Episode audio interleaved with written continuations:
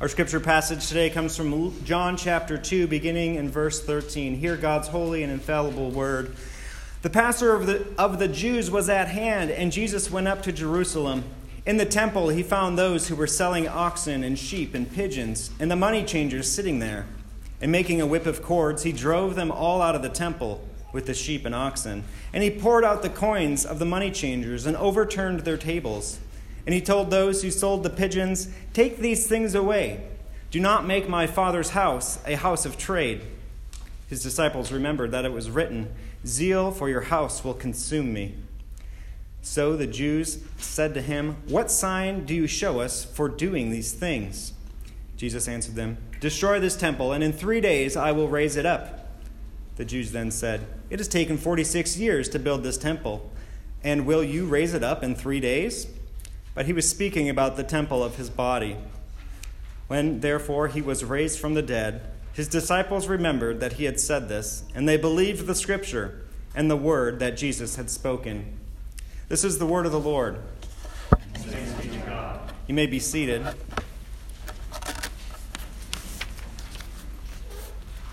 As we come to God's word, we need his spirit to help us so let us begin with a moment of prayer. Gracious Heavenly Father, we thank you for your word, and we pray that your spirit would be at work, that it would change us, that it would comfort us, that it would convict us, that it would reveal to us who you are, that it would help us to believe that Jesus is the Son of God. We pray that you would help us now. In Jesus' name, amen. So, we're continuing in our sermon series on the Gospel of John. And if you remember last week, we looked at a passage where Jesus kind of did his first miracle, but it was very subdued and private. Only really his disciples and the servants and his mom knew what had happened. We talked about how he covered over the, the sins of this man, the shame of this man, this failure of the bridegroom to have enough wine. And he said that his hour had not yet come. And so Jesus was being very private. He was not exposing his full glory.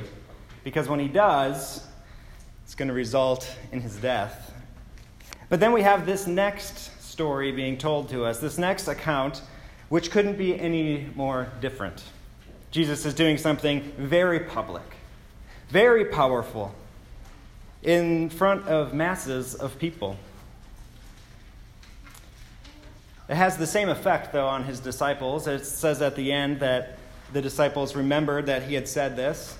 Right? John's writing this after the fact. So his disciples remembered that he had said this, and they believed that scripture, and they believed what Jesus had said. Remember, John's writing this book, he tells us in chapter 20, verse 31, so that we would believe Jesus is the Christ, the Son of God, and that by believing in him, we could have life in his name. And so John is showing us again a scene in which Jesus displays what he is like, what his kingdom is like, what he, as the coming promised king, the Son of God, the Christ, is like. And it's to the end that we would believe in him and find life in his name. Before we get too far into the passage, wanted to ask you a question. Could you remember a time, maybe even recently, when you completely lost your mind? You know, maybe he was on the way here and somebody cut you off. You were running late already and you're just like, oh! You know, you want to throw your phone out the window. Whatever it is, right? There, there are times in our lives where usually the thing that's happening isn't that big of a deal, but there's other contributing circumstances, right? Like we were already late, we were already stressed out. I mean, it happens to me almost every day. We have a puppy and he's just always barking. Sometimes you just lose it. There are other things in our lives that are more justified. When something close to us, something valuable to us is broken, or, or a person we love dearly is wronged, there's a certain amount of justified anger, zeal, up, becoming upset for the injustice of something we care about. Although we never have perfect anger, there's certainly sinfulness in the things we do, and our outbursts are not usually very justified.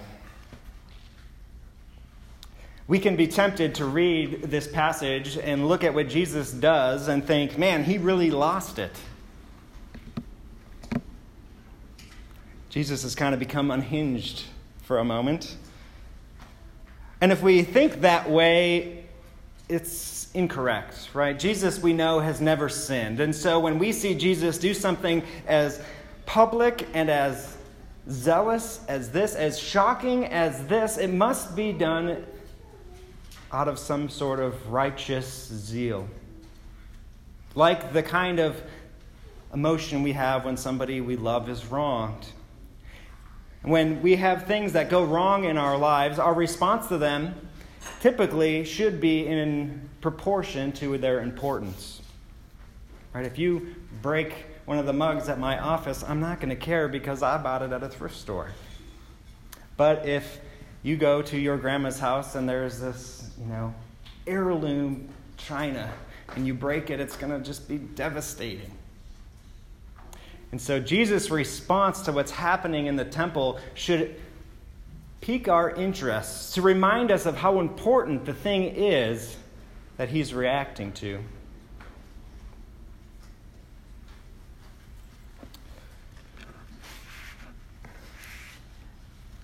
One of the things that this passage does for us is it challenges our view of who Jesus is, right? We like the Jesus of the first part of chapter 2, the one who's subdued, who's humble. Jesus, Jesus, meek and mild. You know, the baby in the manger. He's the easily palatable Jesus. But this contrast that John is presenting to us by having these two exchanges together ought to challenge us and to expand our understanding of who Jesus the King is. One of my favorite memes on the internet right now is this one. It says, If anyone ever says to you, What would Jesus do? Remind them that flipping over tables and chasing people with a whip is within the realm of possibilities. Because in the, that question, you know, those bands we used to get at youth camp, what would Jesus do? WWJD, it's kind of always the, the answer like, well, no, Jesus would be humble and loving. And isn't this the Jesus who tells us to love our enemies? And yet we see this public, shocking event take place. It's challenging our understanding of who Jesus is as the coming king, the promised king, the one who is ushering in the new kingdom. We really have one main idea today, and that is that Jesus, the Christ King, is coming to purify worship. He's coming to purify worship, and he's going to do that in two ways. The first is that Jesus is coming to purify worship by purging error. Jesus is purifying worship by purging error. Uh, part of our understanding, remember, I've said about every week, we need to sometimes put on our first century Jewish ears to understand a little bit more about what's happening. Now, the king of Israel, throughout the ages, always played a role in the faithful or unfaithful worship of the people of God. Now, he was not the priest, and he shouldn't have been as much of a dictator of it as he was. But when the king shows up to the temple and says, We're going to do this, that's hard for the priest to say no because he's got the army behind him. And so, throughout the history of Israel, more often than not, it was very bad. The king would go and marry a foreign woman with false gods, and he would bring back all of this idolatry and put it up in the temple. And it was a lot of what the prophets spoke against the kings. Right? Prophets often just spoke to the king and they said, You need to turn from your idolatry and return to the Lord. But we have these glimmers of hope throughout the history of Israel where a good king would arise uh, the most probably famous example of this is the King Josiah. Uh, if you want to look this up this week, 2 Kings chapter 23 is this passage about King Josiah's religious reforms. He understands what faithful worship ought to be, and he sees what's happening in Israel, and he goes and he does something about it. He goes into the temple and he takes out all of the idolatrous altars, the Asherah poles, the Baal, all the things that the people of God were doing that was an abomination, removes them from the temple, and then he does something even greater. He reintroduces the Passover feast. The Passover feast was this annual celebration of the deliverance of God's people from slavery. It was the pinnacle of the redemption of the sons of Abraham. They had stopped even celebrating the Passover. But Josiah, the good king, comes and he brings religious reform. He purifies worship by removing the idols and reinstituting the Passover. It's a tremendous story. And there's certainly some imagery of that here as we look at Jesus as the promised coming king who is coming in to speak against the errors of worship in his day. It's interesting that it's taking place at the Passover, especially with Josiah in the back of your mind. Now, this feast of the Passover, it was an annual feast, and it would have been more or less obligatory on the people to make their pilgrimage to Jerusalem to celebrate it, to make the offering for the Passover. It was a remembrance, right? We're supposed to remember the Lord's deliverance, and so we would do this each year to remind ourselves. So Jerusalem would have been a city about the size of Fargo Moorhead, a couple hundred thousand people. But at this time, it would, probably would have been 10 times that. You know, a million people showing up. And it would have been an opportunity for people to gain some things. And that's what's happening here in our passage. Jesus goes up to the temple and he finds these people selling ox and sheep and pigeons, which, you know, all of these people need to make a sacrifice for the Passover. So it's nothing necessarily wrong with them having these things there, except for the fact that they're in the temple.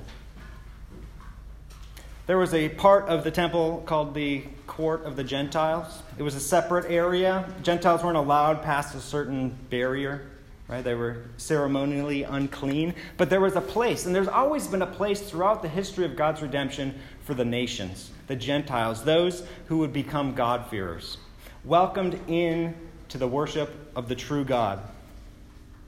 But now that there is this great demand for sacrifices, well, we're going to disregard that idea, and instead we're going to fill that court with countless animals and all sorts of business transactions, money changers. And as these people came in, they had to buy these animals for the sacrifice and they had to pay with the right kind of coin. So they are you know, doing this exchange rate. There's some historic evidence and other, you know, as Jesus says in, in the other Gospels, like, they're cheating people. They're making a buck off of the feast. The whole point of the Passover feast is to come in thanksgiving and in remembrance of God's deliverance. And now the priests, those who are in charge, have taken it as an opportunity to make money. You would think sometimes, if you're thinking Jesus lost it here, he's becoming unhinged, that he would have acted impulsively. But we're told that he makes a whip of cords. So Jesus has seen this, and then he goes and buys some leather, and then sits down and makes a whip, watching the transactions. I don't know how long it takes to make a whip. At least a couple minutes, if not longer. Jesus is doing something very specific. Jesus is not acting impulsively or emotionally. He is acting as the righteous king who is purifying worship. And he drives them out with a whip. The people and the oxen and the sheep, and he flips over the table of the money changers. Take these things away. Do not make my father's house a house of trade. Zeal for your house will consume me. It's from a psalm where David is uh, lamenting the people aren't taking his exhortation to come and to worship. And so the zeal, the, the uh, dishonor that the Lord is feeling, David is feeling. For some reason, the disciples remember that verse and they attribute it to Jesus. The, the wrong worship is being placed, the burden of that is being placed on Jesus. And so the zeal for his house, the zeal for proper worship, compels Jesus to act. What's most shocking about this exchange is that if there are, you know, let's say there's 100,000 people in the temple in this kind of vicinity, or however many people are there, however many oxen and sheep, and one man with a whip drives them all out? There were certainly temple guards, and there was even Roman guards nearby to make sure there wasn't a Jewish uprising. They would have been on high alert with all of these people coming into town. And so you get the sense that Jesus doesn't actually hurt anybody. But something about his display, this scene he creates, they all obey him. I mean, one person could have wrestled him to the ground. And it's this display of his power that begins to tell us what a king cares about most. There isn't anything more central to our faith than proper worship. It is the embodiment of bringing God glory. And when it is tainted by sin and abuse, it causes our king to erupt in judgment.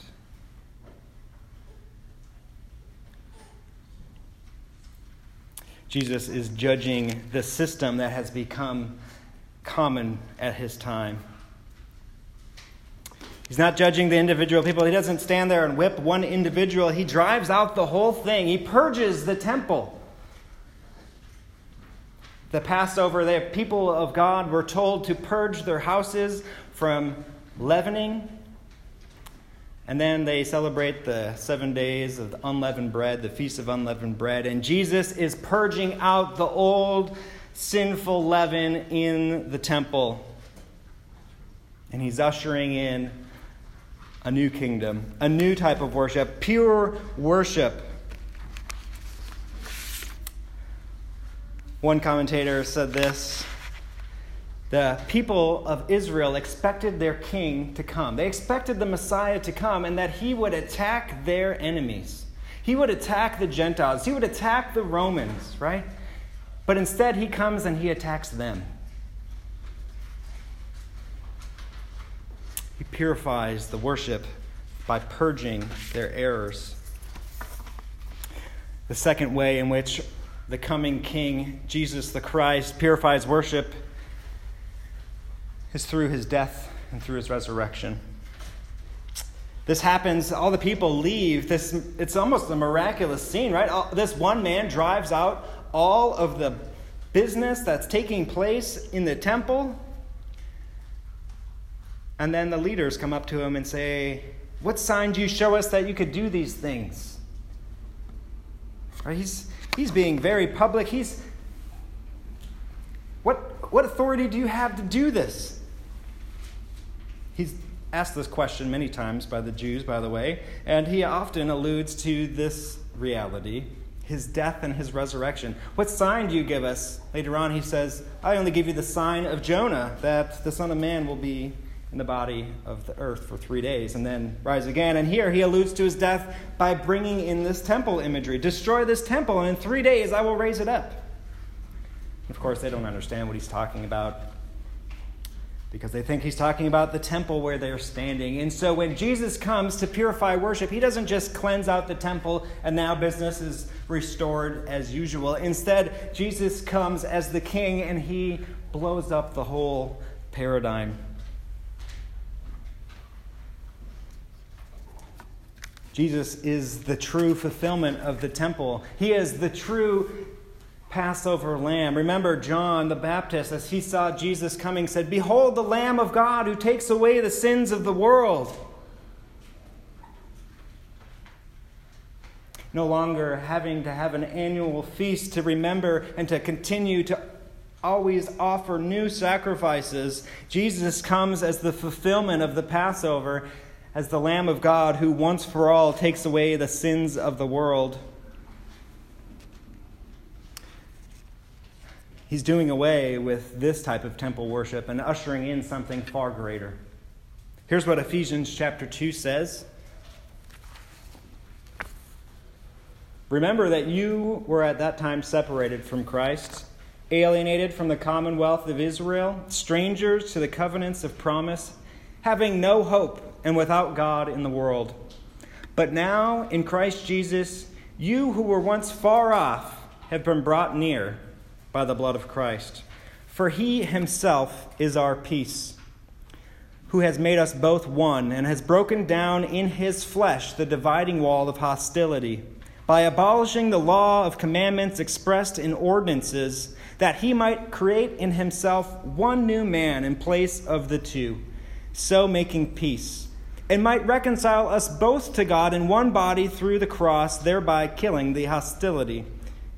He came and preached peace to you who were far off, and peace to you who were near. For through him we both have access in one spirit to the Father. So then you are no longer strangers and aliens, but you are fellow citizens with the saints and members of the household of God.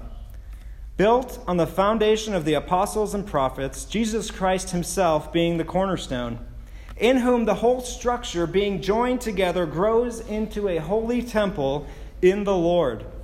In him you also are being built together into a dwelling place for God by the Spirit. It's a long passage. I don't know if you heard everything I said. I would commend you to go and read it. Ephesians chapter 2, beginning in verse 12. This imagery of a temple made up not of stones and mortar and rock and brick or whatever temples are made out of but made up of people. The apostles and the prophets who told us what God has said, and Jesus Christ being the cornerstone, the thing in which the whole structure rests. And being built together, it's a holy temple to the Lord where his spirit dwells. The, the temple at this time is, you know, the representation of where God's Spirit dwelt. You came there for the Passover. You had to. It was the only place where you could offer a sacrifice to the Lord. But that's being done away with. Now, wherever God's people are gathered, we are the dwelling place of God's Spirit.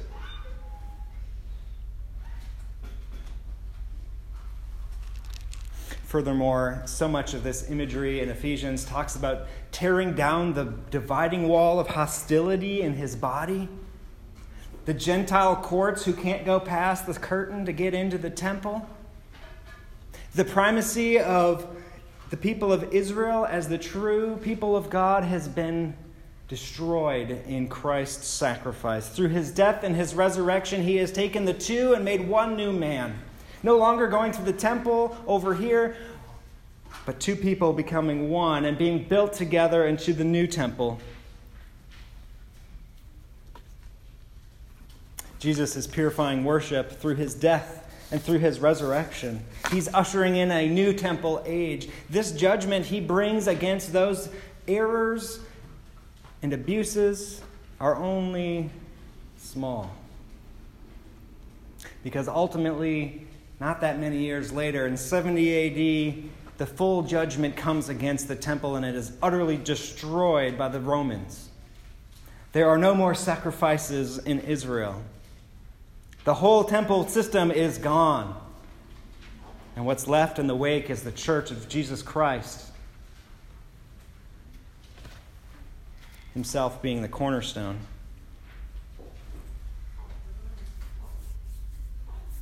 So, what does Jesus' purification of worship in the first century matter to us now? Why does it matter to us now? First, we are just as prone as they were to pervert the worship of God. You know, we're not, we're not charging an admission to get in or selling you a piece of bread and a glass of wine. If we did that, it would be an obvious parallel. The church has probably done that in the past at some point. But what's happening here is instead of heartfelt, sincere worship, instead of thankful hearts overflowing in the bringing of our offerings to the Lord, there's become this sense of insincerity, obligatory worship, right? I don't know how many of these people are coming to town thinking, hey, we need to get in and we got to go get the, you know, get our sheep and pay the thing and let's just get out of town. Got to check the box. Right? They're obeying God's word by coming and worshiping, but there's an insincerity at place. an obligatory reason to come and to worship, we are prone to those same things. To come and want to check the box, to give because we ought to, not in response to God's goodness to us. And part of that is we're all prone to this view of having our relationship to God being transactional. Very much the transaction is taking place here, right? I'm going to go and I'm going to buy the sheep and give it to the priest, and he's going to sacrifice it, and I'm going to be good with God for a year. How often do we fall into that trap that we view our relationship to God as transactional? Well, I'm going to do this good thing, and then I'll be good for a while, and then I'll feel bad, or I won't come for a while, and then I'll come back again and make it right. Or as long as I do these three things every day, I know I'm okay with God.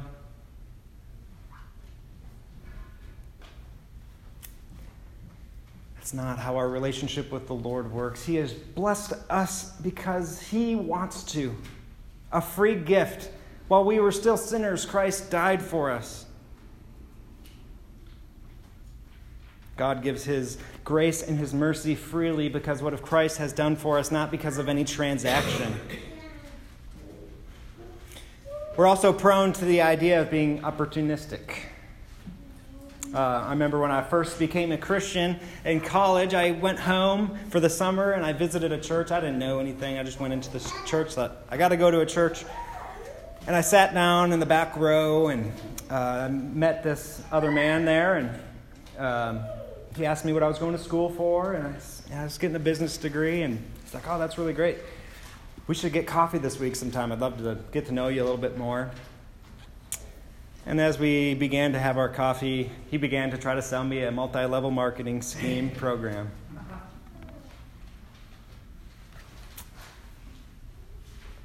He was taking an opportunity to make a buck, to get somebody into his world. It was always a sad experience in my mind. I mean, it was fine. I moved on. That wasn't my church, but it was, it was how quick are we to just use any connection we have to people for our own gain? Self promotion, to take an opportunity that's meant to be God centered and to make it about us.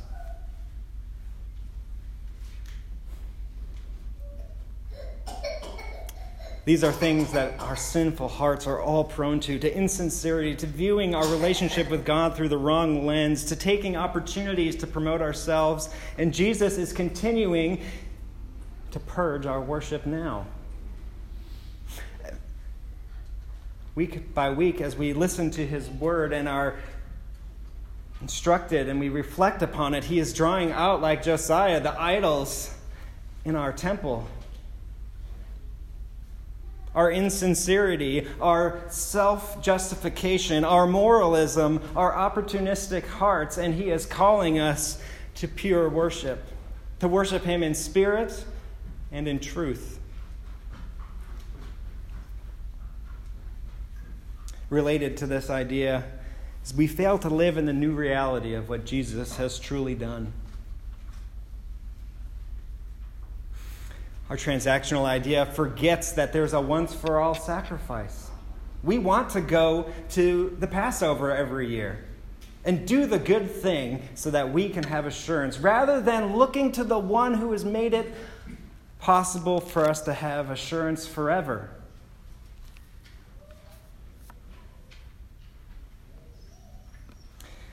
And we fail to live in the reality that we don't go to a temple, but instead, when we gather for worship, we have a man in the heavenly temple interceding for us, and our praises are coming before him.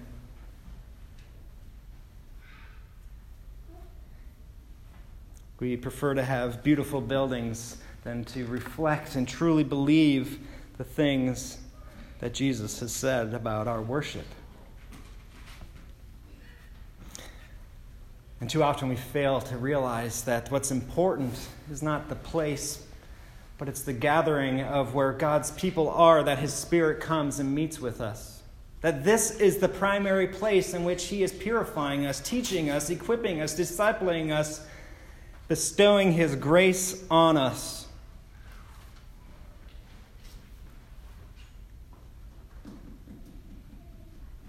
there's no more important part of our faith than worship. Jesus' reaction is not overblown.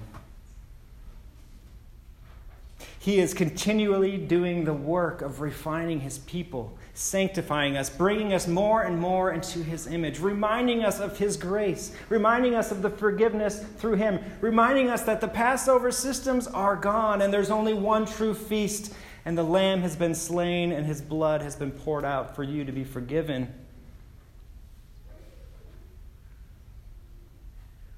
May we be struck with awe and wonder about who Jesus, our coming King, is.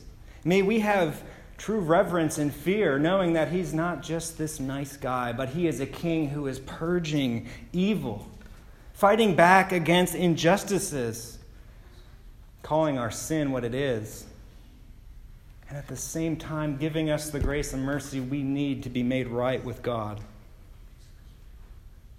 And may we begin to grow in our zeal for God's glory, for His right worship, that we would seek to worship Him in spirit and in truth. Let's pray together. Gracious Heavenly Father, you are worthy of pure worship, and we are so prone to offer you tainted worship. Thank you that Jesus has bridged the gap for us. Thank you that the Lamb of God has taken away our sin, that He intercedes, that He takes our feeble words and makes them perfect before you. Help us. Help us in our weakness. Give us pure hearts. We pray in Christ's name. Amen.